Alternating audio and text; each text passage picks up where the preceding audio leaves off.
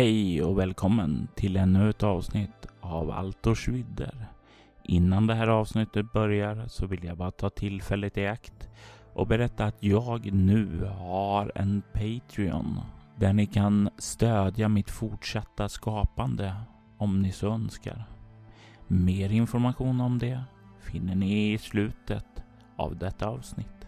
Låt oss nu bege oss tillbaka till Sanko Ankas äventyr och se vad för trubbel han nu hamnar i. Soloäventyret presenterar Altors vidder. Säsong 1. Gideon-klyftans hemlighet. Avsnitt 4.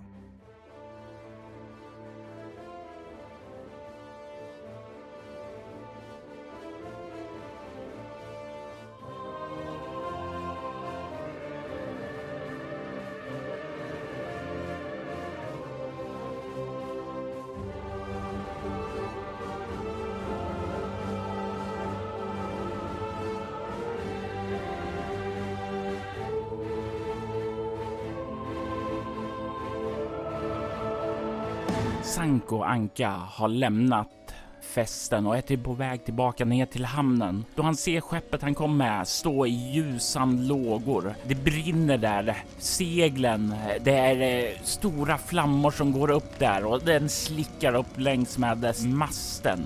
Jag vill att du slår ett upptäcka faraslag för att eh, lägga märke till saker och ting här.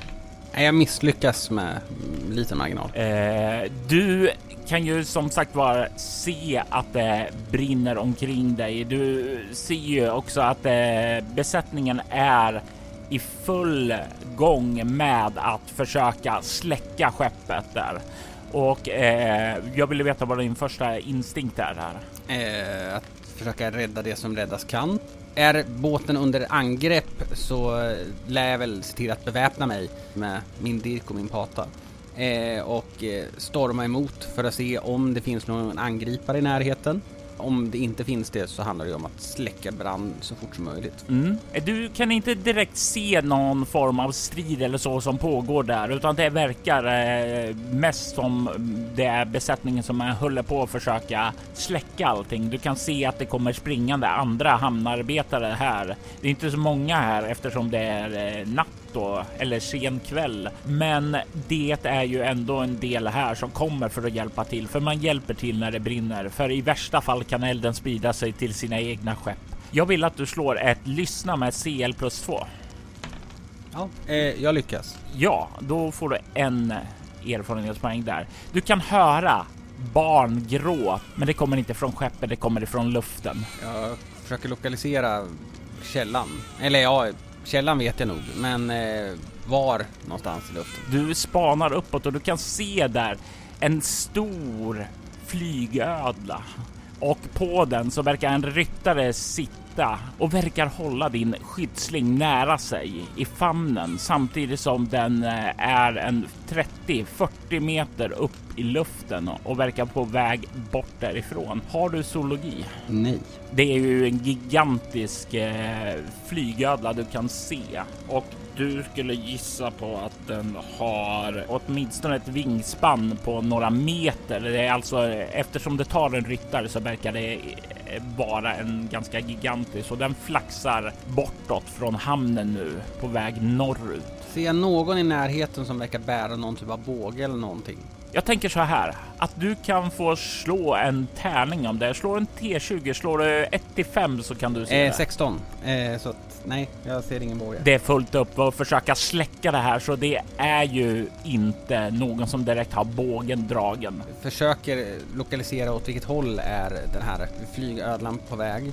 Norrut. Den mystiska delen av ön. Det finns ganska mycket norrut här på ön då eh, eftersom Timar som ni ligger lagd vid är ju i södra delen av ön. Det finns ganska mycket uppåt då, men den verkar följa kusten i alla fall. Mm. Hur fort rör den sig? Den rör sig ganska fort, alltså ett skepp skulle kunna hålla jämna jämnt segel med det, men eh, inte att springa.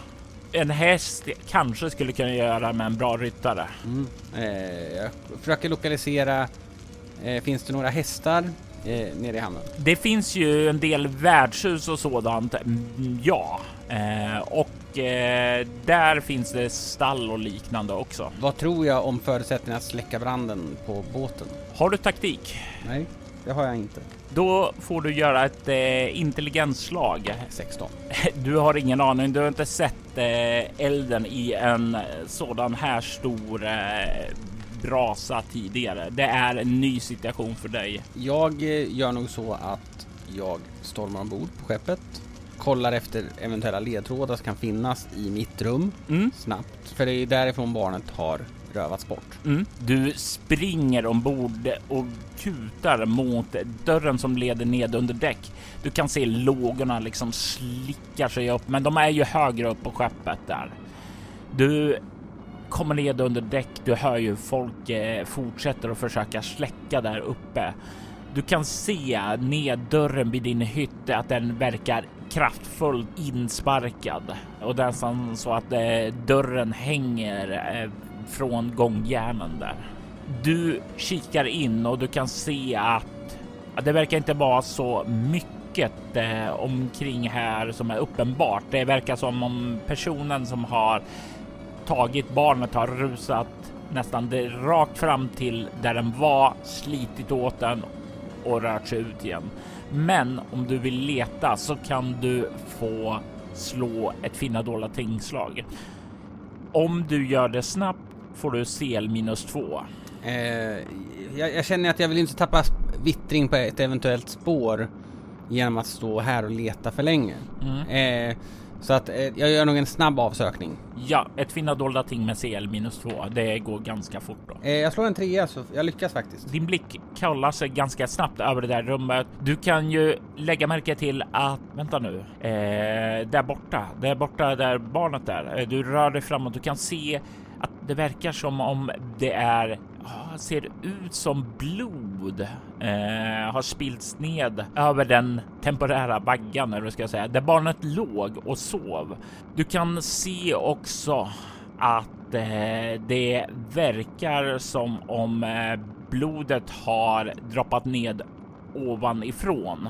Skvätts nästan som om förövaren har blivit skadad, troligtvis av barnet då. Barnet har antagligen försökt göra någon form av motstånd och eh, det är bara addera till den här märkligheten hos barnen då. Att ett barn skulle borde inte kunna försvara sig.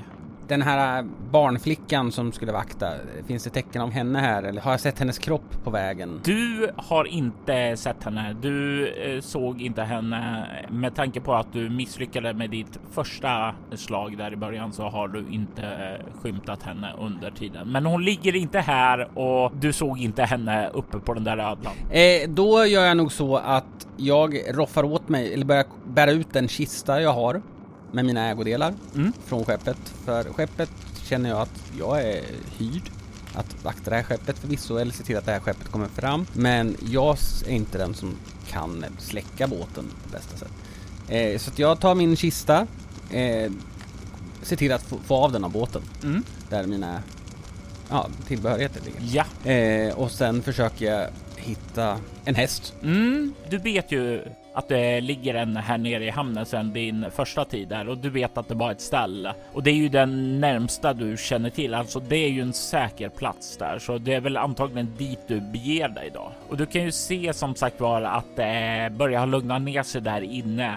Eh, mindre folk och sådant. De flesta har väl börjat dra sig tillbaka för natten och eh, du kan se att stallet finns där bredvid då.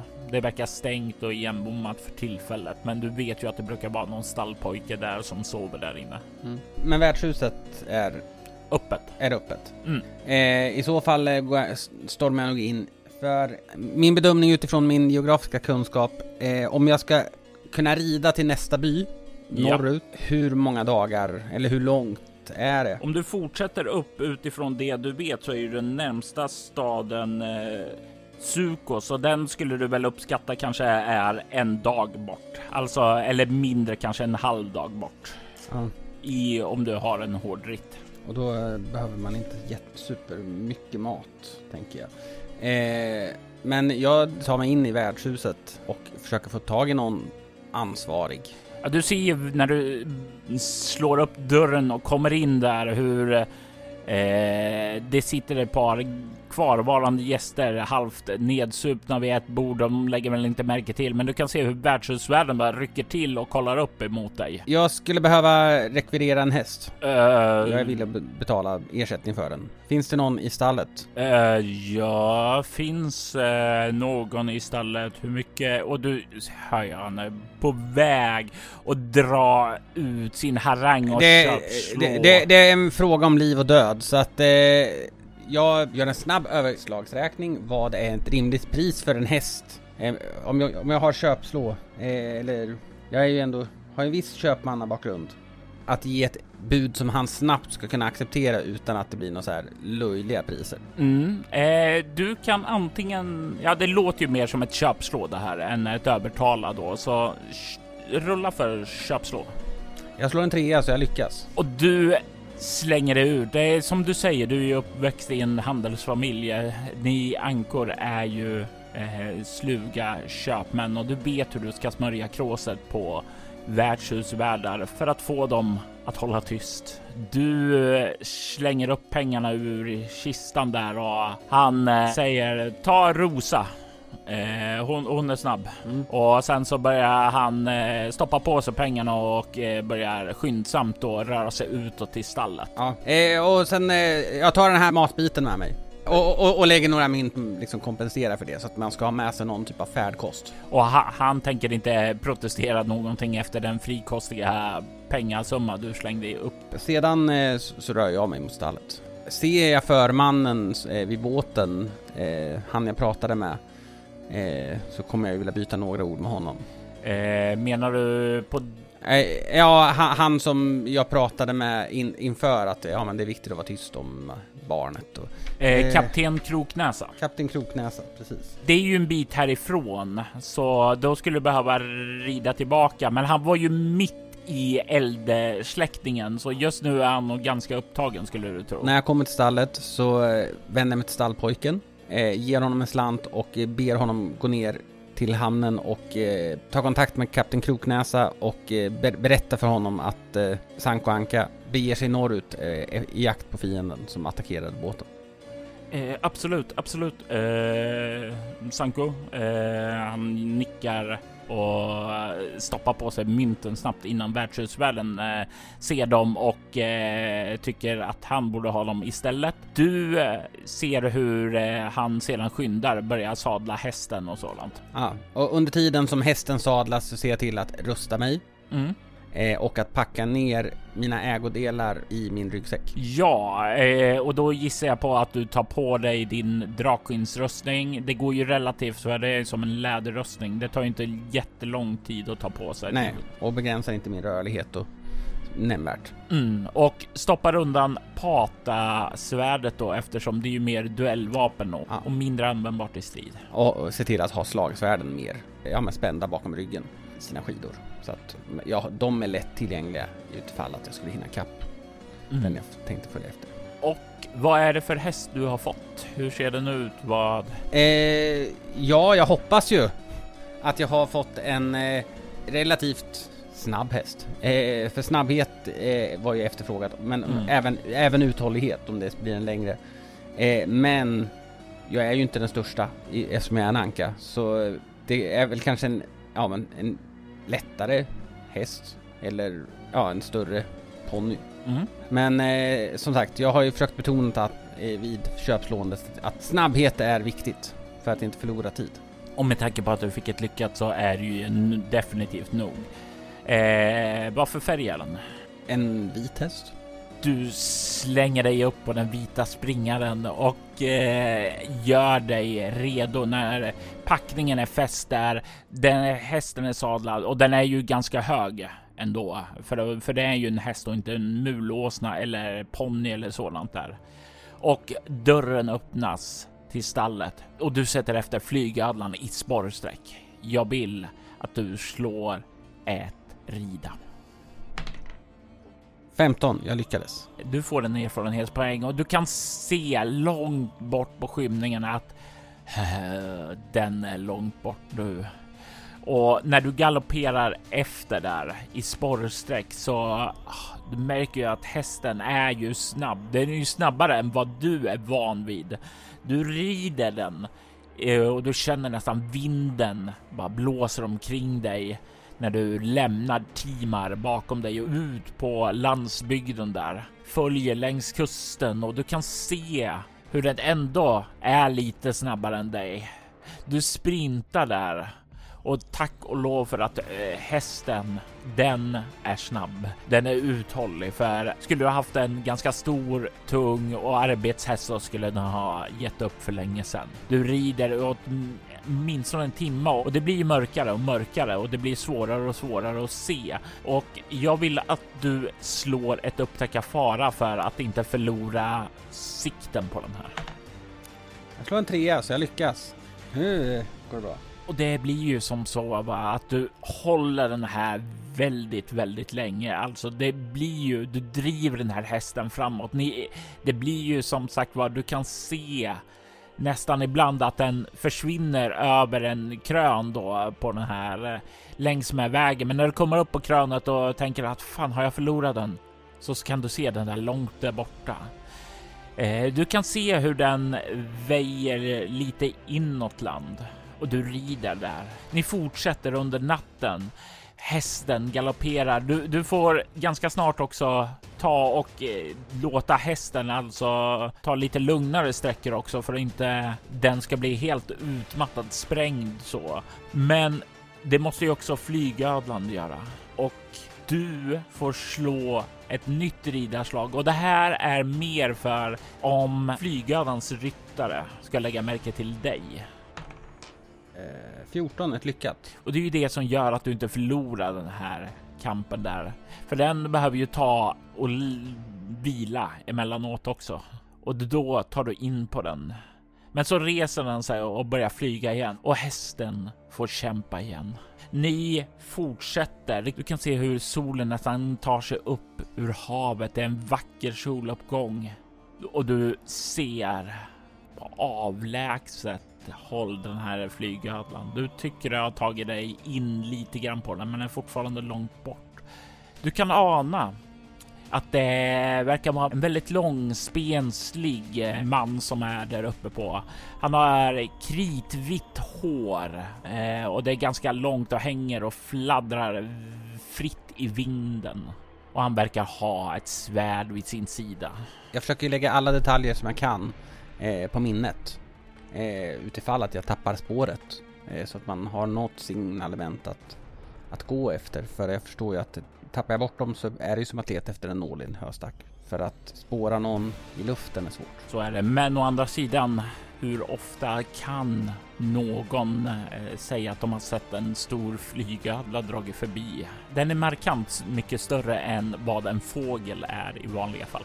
Ni rider under dagen, tar pauser och jag gissar att eh, du eh, inte kommer att eh, sakta ned och vila, för det gör inte de som flyger. Nej, så är det ju. Däremot är det ju så att jag kan inte rida hästen så hårt att den stupar, för då är allt hopp om att hålla ena steg ute. Eh, så det blir den balansgången jag måste göra. Mm. Men jag försöker ju ta oss fram så fort det bara går och så långt det bara går. För ju närmare, eller ju längre jag kan följa den, desto mindre område blir det ju att på något sätt begränsa den till i sökandet. Mm. Du kan ta en fyspoäng i skada och det är ju det här hungern och tröttheten som börjar känna då. Men du pressar på och du, du får snart Alltså den verkar fortsätta norrut. Den tar förbi staden där som du hade som riktmärke och den fortsätter längs med kusten. Du börjar ana att den svänger inte av in mot skogen där. Den undviker skogsområde och håller sig längs kusten. Du får en ganska stark känsla att den verkar vara på väg mot bergen i norra delen av ön. Vad går igenom dina tankar när du nu följer efter den här på avstånd? Jag har ju egentligen bara ett uppdrag och det var ju att skydda det här barnet och att hela tiden ha målet i sikte men känna att man håller på att förlora det är ju naturligtvis otroligt frustrerande. Eh, och avvägningen att stanna till, proviantera och på något sätt försöka få mer information mot att fortsätta följa spåret är ju en svår avvägning. Men eh, ja, jag fortsätter följa, men då är det senvisigt. Ibland så är det enda som krävs en eh, dåre med ett stort hjärta. Du fortsätter din eh, ritt. Senare under dagen så har ni ju ridit förbi några mindre floder eh, som verkar rinna ut i själva havet.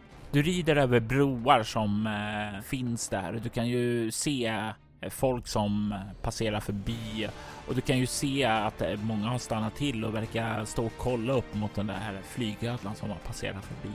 Du kan ju se att den väcker uppmärksamhet. Det är, en, det är en ovanlig syn. Det är inte så att de har sett... Det här är ingenting man ser varje dag direkt. Verkligen inte.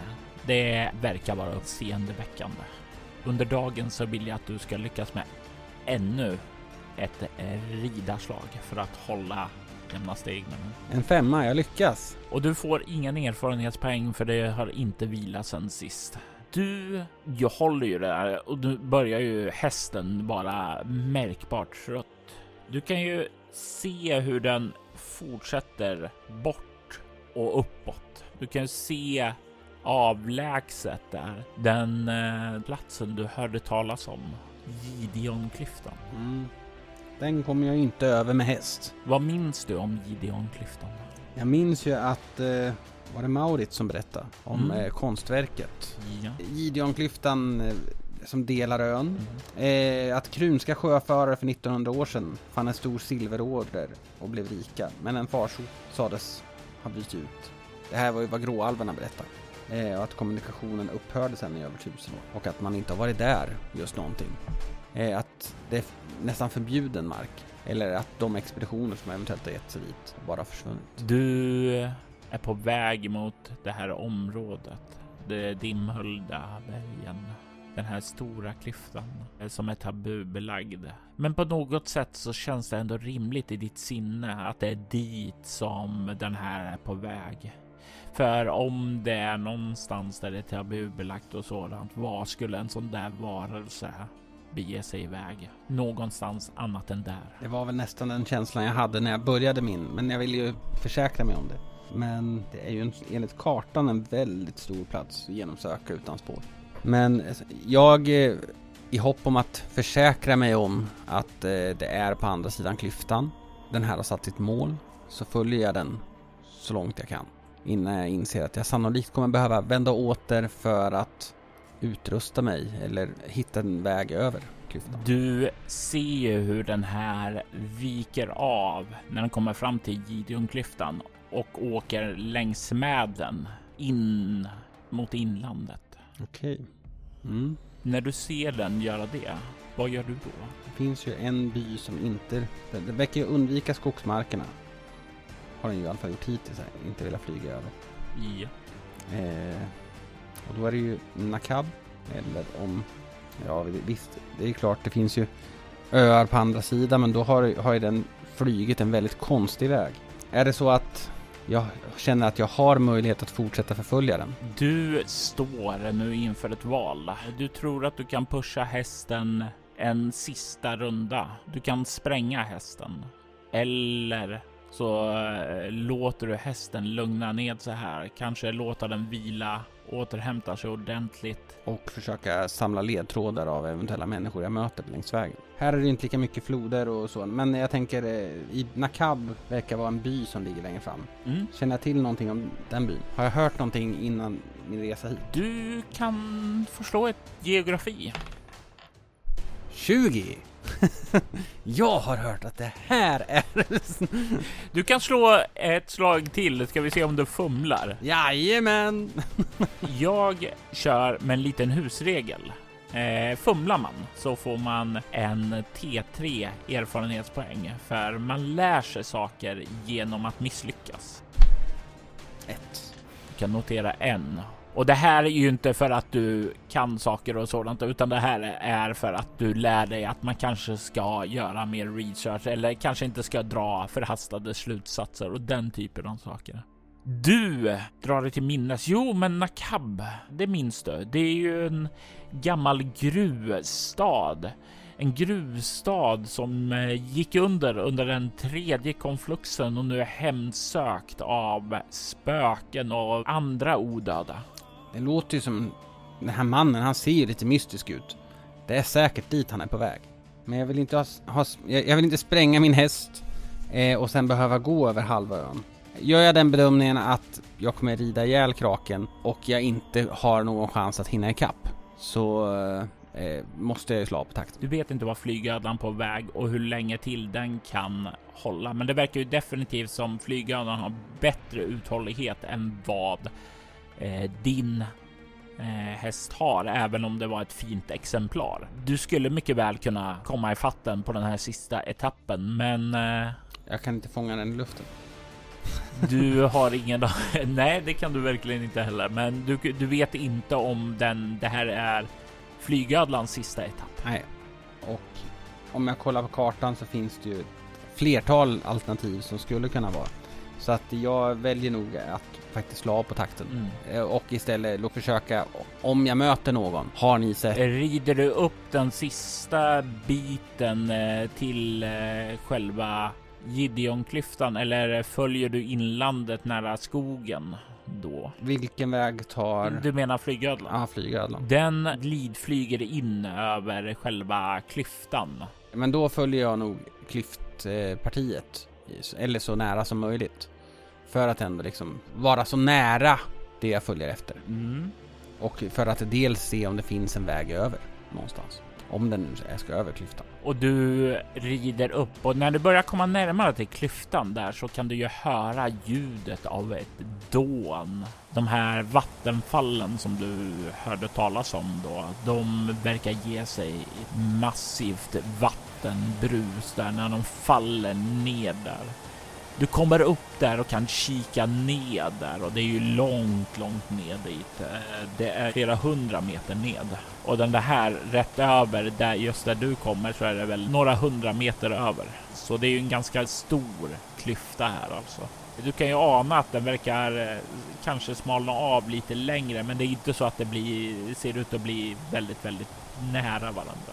Eh, när du kikar ned därifrån också så kan du se att det är svårt att se någonting där nerifrån. Det är liksom skumbruset där som letar sig upp och blandas med en ganska mjölkvit dimma så det är svårsikt där.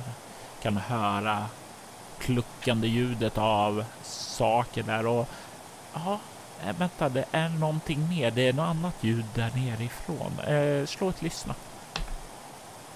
15, vilket är ett misslyckande. Nej, det är något annat gör som kluckar och sådant där som du inte riktigt kan eh, sätta fingret på. Men du kan även höra ljudet av ja, vrakspillror som liksom glider in där. Och av ljudet att döma så är det verkar det vara som en ganska stridström som leder inåt där. Så du skulle väl gissa på att eh, skepp som eh, kommer för nära den här klyftan liksom säkerligen sugs. Sugs in. Jajamän. Ja, så det är ju inte en väg in. Mm. Jag passar väl på när vi sänker eh, hastigheten, Mm. eller våran ja, framfart, att eh, se till att peta i mig någonting att äta också. Och eh, fylla på med energi till mig. Och hästen, hittar den ätbart gräs så ger den möjlighet att faktiskt göra det. För att nu har jag ju tappat vittringen. Men tänker att ändå att jag följer den här klyftan. I alla fall fram till där jag tror att Nakab kan ligga. Det är ju här uppe vid klippan mest grus och sten som du kan finna. Mm. Inte så mycket gräs och sådant. Det är ju nedåt inlandet där som när du kommer ner från själva bergstrakterna som det finns lite mer växtlighet och sådant för hästen där. Men du stal ju med dig lite bröd så du kan ju väl dela brödet med hästen åtminstone. Ja.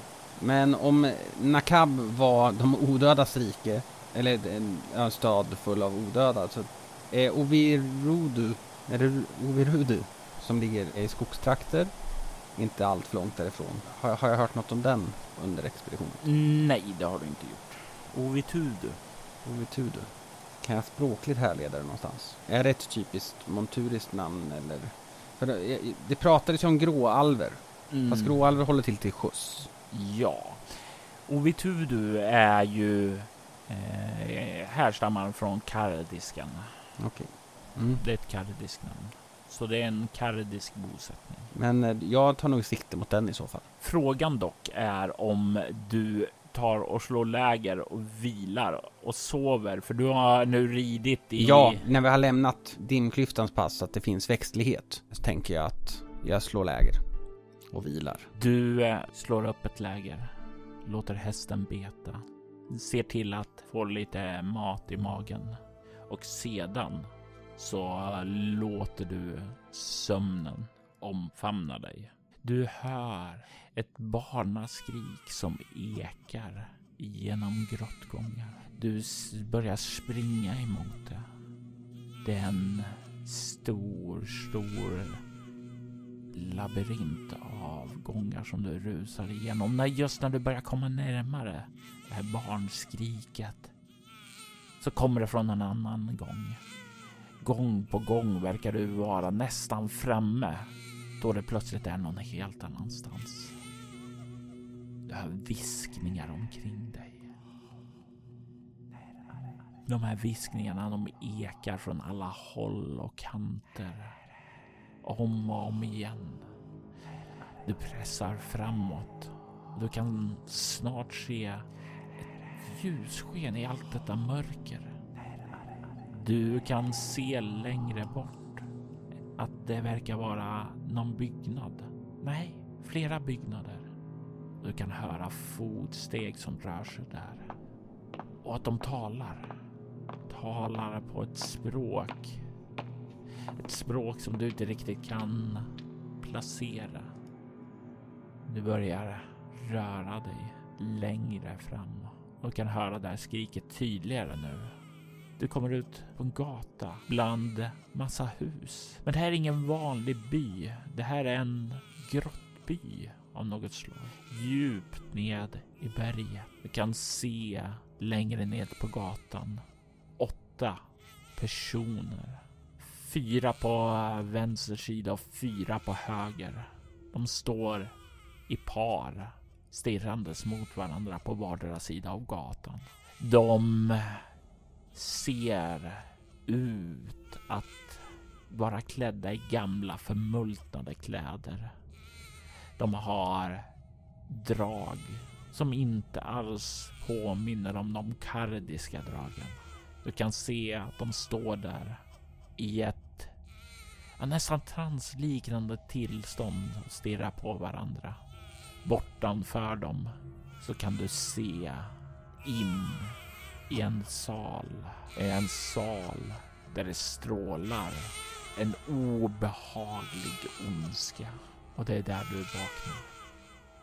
Ja, du vet inte hur många lång tid som har gått, men du känner dig utvilad. Du har fått tillbaka de här fyspoängen du förlorade. Hästen har inte gått all för långt bort.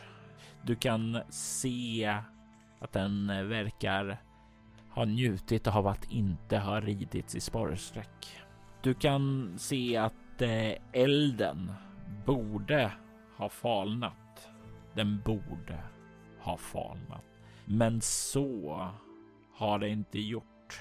Du kan se hur det sitter en man och petar i den. Han är lång och mager, skallig och skägglös. Han har en eh, lång knotig näsa och han har mörkblå ögon. Du kan se han eh, kollar upp mot dig och säger God morgon.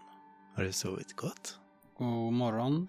Jag ser väl till att känna så att jag har ett vapen i när, inom räckhåll. Eh, sen är det ju så att så djupt som jag har sovit så hade ju han säkert kunnat dräpa mig i sömnen. Men be beredskapen vaknar med mig. Vanligtvis så sover du ganska lätt och vaknar. Det är ju en del av ditt liv har gjort dig redo, men efter all den här språngvritten så skulle de kunna ha haft en rejäl bankett här och du skulle nog kunna ha sovit igenom den. Men eh, du har ju din dirk väldigt nära och enkel att grabba där. Svagsvärden gissar jag ligger en bit vid sidan och är inte lika lätta att dra. Jag eh, ser väl till att bedöma man framför mig. Vad är det för man? Ja, som sagt var, han ser ganska harmlös ut. Lång, spenslig. Han är i 70-årsåldern. Han sitter och petar lite i elden med änden på sin stav och du kan se att i den toppen av själva staben så är staben eh, liksom snitt så att det ser ut att ha ett hjorthuvud där. Och där ögonen ska finnas så sitter ett par silverkulor. Jag tänker att du kan få slå ett slag för teologi. Mm. Jag slår en fyra och jag har ju två i teologi så att jag är nära. Alltså, du du kan väl gissa som så på att det verkar ju som om eh, staven är dumma kanske har någon spirituell eh, naturgudstro eller något sådant där. Vad pratade han för språk? Han tilltalade på Jori. God dag min herre. God dag. Eller god morgon. God dag funkar alldeles utmärkt. Eh, jag hoppas att eh, mitt val av lägerplats inte på något sätt har inkräktat på er mark. Åh nej, verkligen inte. Det här är inte min mark. Jag bara lever här. Det är allas vår mark. Den skogen längre ner där är dock Mokeliders. Och det är å hans vägnar som jag, Attar Sparvhjärna, kommit för att tala med dig, Sanko Anka. Mitt rykte har föregått mig, verkar det som. Kära Attar. Mockelider har hört talas om dig och Mockelider har viskat ord i mitt öra som han har bett mig lämna över till dig. Du pratar som Mokel, om Mockelider som att det vore ett gudomligt väsen eller en ande av stor rang. Mockelider är skogsguden. Den som finns här i Vergiliskogen. Den som jag följer. Den som inte vill se djuren dödas eller skogen avverkas. Han har sett att du har ett öde. Ett öde som tar dig bortom skogen, in i bergen för att finna Gideonklyftans hemlighet. Mm. Det kan ju vara så att våra mål sammanfaller. Men om de gör det så kommer jag behöva en information och kunskap som ni har om den här platsen. Jag vet bara vad Mokilider har förtäljt mig. Och han har varnat mig för en uråldrig ondska som finns där. En ondska som här stammar från tiden innan den första konfluxen. En ondska som slumrar där, som väcktes när de första människorna som landsteg här fann dennes grav. Jag har ingen anledning att misstro det Mockelider säger, men jag vill vara tydlig med att jag har redan en mission, ett mål med varför jag är här. Sedan finns det indikationer på att den man jag söker kommer föra mig till den plats du pratar om. Jag följer ett barn. Så har Mockelider förtäljt mig det. Och Mockelider har även sagt att barnet inte är ett barn för den man som tagit det. Barnet är en komponent i den ritual som ska släppa ondskan fri. Barnet besitter en stor magisk potential. Stor nog för att frigöra de bojor till det fängelse som finns där inne. Det var något sådant jag fruktade när jag såg mannen som förde bort barnet. Eh, känner ni till någonting om denna man? Har Mockelider förtäljt er något? Mockelider säger att det är en uråldrig man. Inte lika gammal som ondskan som finns där, men äldre än vad du och jag är tillsammans. Det är en man som kom från fastlandet. En man som har verkat på kontroner, styrt andra i ett syfte att vinna makt, dyrka sina gudar. Det är en varelse som inte är mänsklig. Jag vet inte vem han är, eller vart han kommer ifrån. Det har inte Mokelide förtäljt mig. Mockelider har dock sagt att det är en man som är dold även för honom.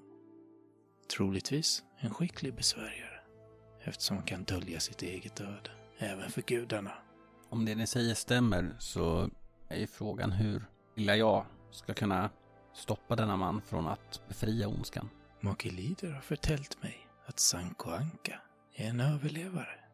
En person som har överlevt demonsekten Rabdoranas överfall. En anka som har skapat sig ett nytt liv i Kandra.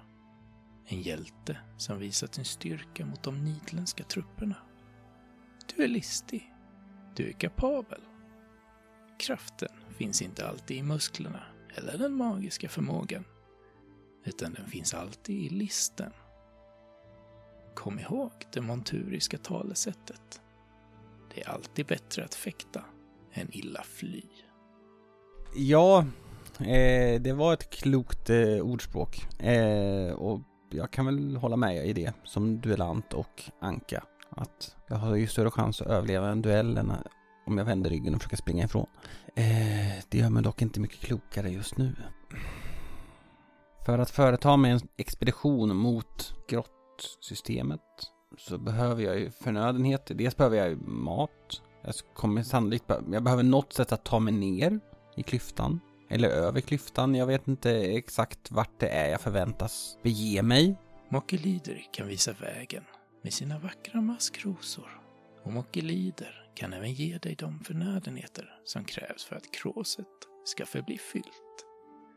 Bär och nötter finns i överflöd för den som respekterar Mockelider.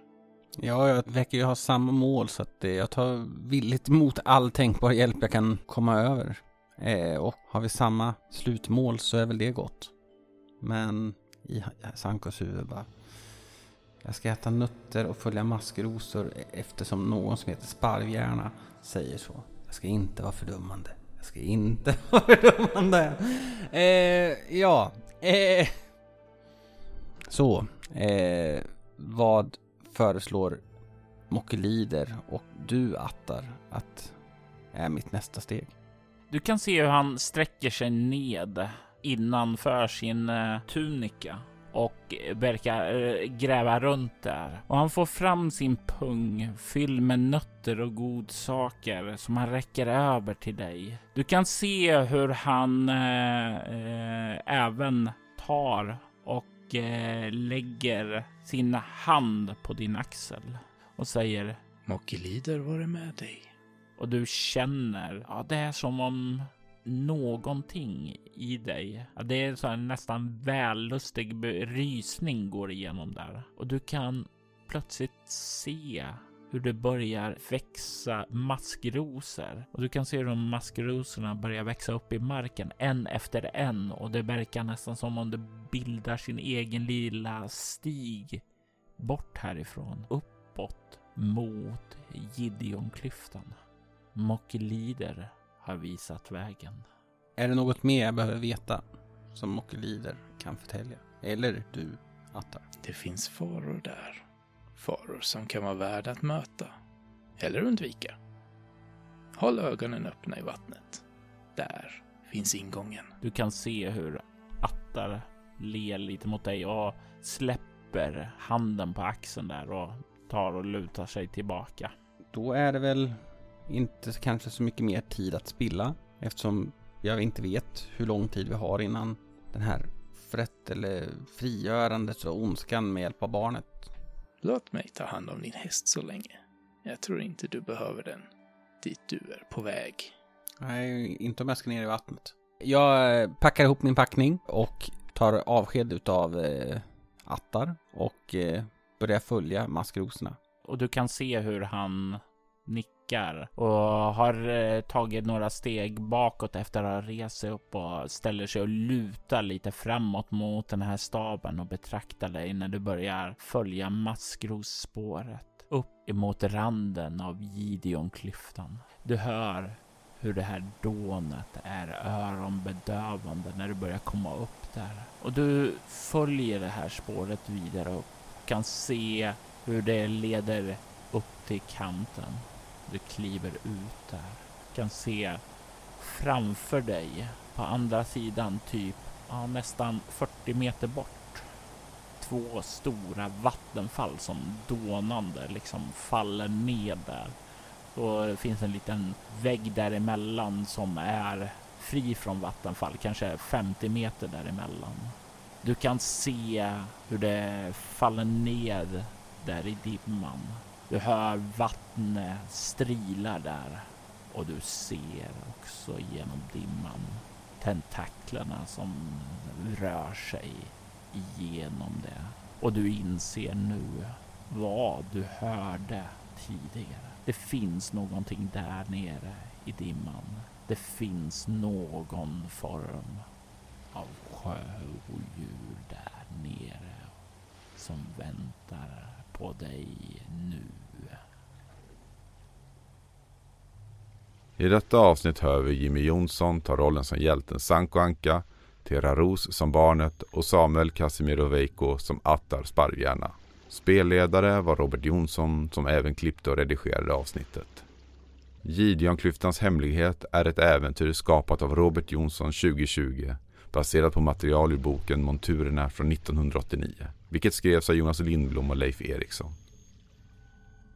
Altos Widders temamusik gjordes av Andreas Lundström medan övrig musik i detta avsnitt gjordes av Adrian von Ziegler, Alfax One, Aski, Brandon Fischer, Onna Sander, Proto U och Randall Collier Ford.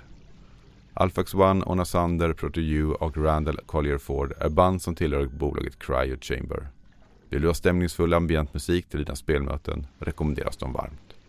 Länkar till deras och övriga artisters kanaler hittar du i avsnittets inlägg.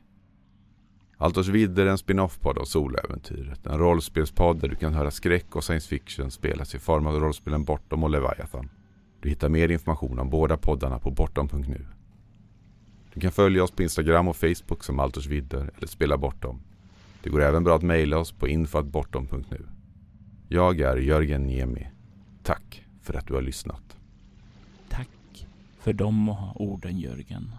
Som jag lovade så skulle jag berätta lite mer om den Patreon som jag nu har startat. Ni kan hitta min Patreon på patreon.com snedstreck Robert Jonsson, alltså mitt namn ihopskrivet. Inga konstigheter så. Där så kan ni stödja med mig med ja, en valfri summa för att få tillgång till lite extra bonusmaterial. För er som är intresserade av mer Drakar och Demoner så finns där en Session Zero till en kampanj som heter Häxmästarens hemlighet som kommer att publiceras under första kvartalet nästa år. Och där så kommer vi att bege oss till Ainehalvön. Där vi får följa en stolt riddare och hans hallängsmannavän. Två stycken personer som kommer bege sig ut på äventyr. Det första äventyret kommer vara Sarkatans gravvalv och sedermera leda ut till träsket Marsklandet. Mer om karaktärerna finner du nu i Session Zero avsnittet på Patreonen. Patreon.com snedstreck Robert Jonsson alltså. Och äventyret kommer börja under första kvartalet under nästa år. Och jag vill ta tillfället i akt och tacka er legender och ni utvalda för att ni har stött mig så tack Martin Stackelberg, Mia Gibson, Ty Nilsson och Daniel Pettersson. Ert stöd är djupt uppskattat. Och vill du bli en av legenderna och de utvalda så kan du också bli det genom att bege dig till patreon.com snedstreck Robert Jonsson. Tack för att ni har lyssnat.